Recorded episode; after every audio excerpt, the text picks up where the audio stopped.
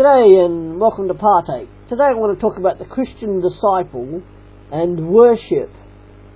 The psalmist writes in Psalm 105 verses 1 to 6 Give thanks to the Lord and proclaim his greatness. Let the whole world know what he has done. Sing to him. Yes, sing his praises. Tell everyone about his wonderful deeds. Exult in his holy name. Rejoice, you who worship the Lord. Search for the Lord and for his strength. Continually seek him. Remember the wonders he has performed, his miracles, and the rulings he has given, you children of his servant Abraham, you descendants of Jacob, his chosen ones. One of the very essential growth elements for Christian disciples, along with prayer and Bible reading, is the requirement to publicly worship. There is a meaning of worship whereby our very life is to be a spiritual act of worship, according to Paul in Romans 12. However, by worship, I want to talk about public acts of worship, as in a church or chapel service. When worshipping, the Christian disciple gives respect, honour, and glory to God. When this is done in reverence, in truth, and in submission to the Lord Jesus Christ, then the Christian disciple continues to mature and grow spiritually.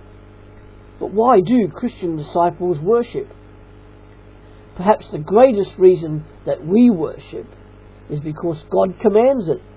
The Ten Commandments, Exodus chapter 21, insist that God alone is worshipped, adored, and paid homage to.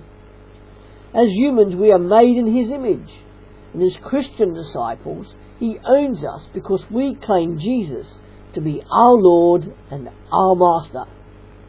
And so it is right and just that we give worship to this God who paid the penalty for sin so that we may be His children and that we can call Him Father. The intimacy of worship.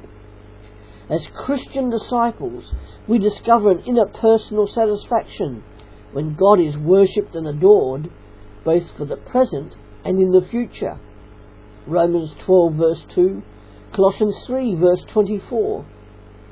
Another reason to give worship is that God deserves our worship. All of God's attributes demand that we revere and worship Him. His holiness, goodness, love, mercy, and providence are but a beginning as to why He and He alone is worthy of our worship. It is by His grace alone that we can worship Him. But what is worship? Worship is by way of act, attitude, or thought, a way of giving supreme honour and reverence to God. As Christian disciples, God Almighty alone is worthy of our reverence, submission, and worship. There are many other things that are worshipped, and thus are gods with a small g money, careers, possession, and other people are 21st century examples of things which are worshipped by humans. In the Bible, there's lots of things that were worshipped.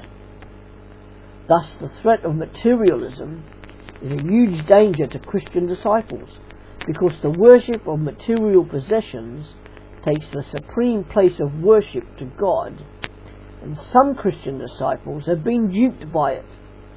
But the Bible clearly states that God alone is to be worshipped. For God is to carry the worshipping Christian disciple, and not the Christian disciple to carry the worshipping God. So, how do Christian disciples worship? In some church services, a general confession of sin comes at the start.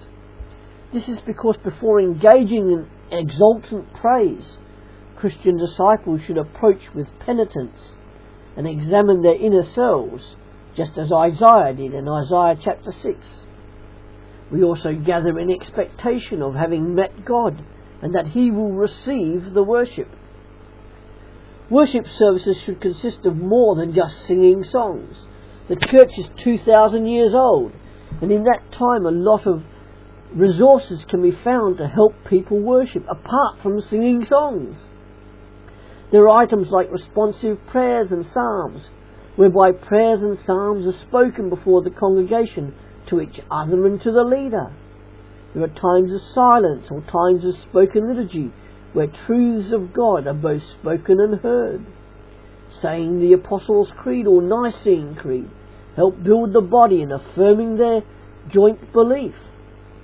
Times of worship should be more diverse than just singing songs and should express the cultural and personality diversity of the people worshipping. Other core parts of some worship services are the Holy Communion and baptisms. These were fundamental in churches in the New Testament period and are just as important today. Holy Communion is where we as Christian disciples remember Jesus' death for our sin, acceptance of his death for us, and our dependence on him for our spiritual life.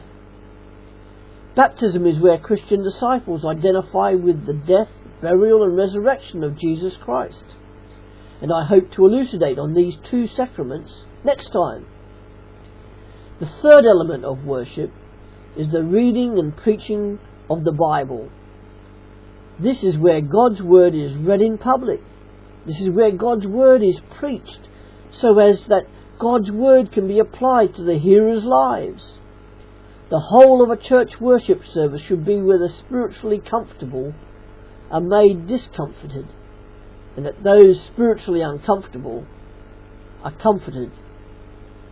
From 1 Corinthians 14 verse 25, worship should be also be where non-Christians present can proclaim God is really among you. And so often our church worship services are flat, feeble, and spiritually weak. At one extreme in churches, we have worship services that are flippant and no consideration to make worship an awe inspiring time of devotion to an awesome God. At the other extreme, we have worship services where everybody looks like they've been sucking on lemons, where grace is lacking.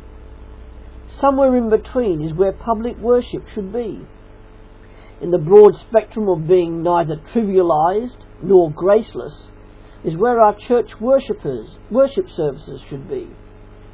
Sometimes we need to worship, even if we don't feel like it, and we should pray for God to help us to worship Him. Over all this is 1 Corinthians 14 verse 26, which plainly states, Everything that is done must be useful to all and build them up in the Lord. Public worship is for encouragement of the worshipping group of believers and not for the individual worshipper. For more to think about, please do read 1 Corinthians 14 verses 26 to 39. Ask yourself the following questions, writing them down if you can, and see how you respond or react to them. Then why not share your answers with your spouse or a close friend so that you can pray over any issues together? Question 1. When I attend worship services, is it for the encouragement of others or just for self, myself and my own self edification? Question 2. What are my favourite elements of worship and how should I react to those elements that I don't particularly like? And question 3. Does my life of Christian discipleship match the words I sing and the words I speak in church worship services. As ever, if you have any comments to make on this, please do contact me at partake at hotmail.co.uk. I would love to hear from you and if these are making any difference at all to your continual Christian discipleship. Thank you.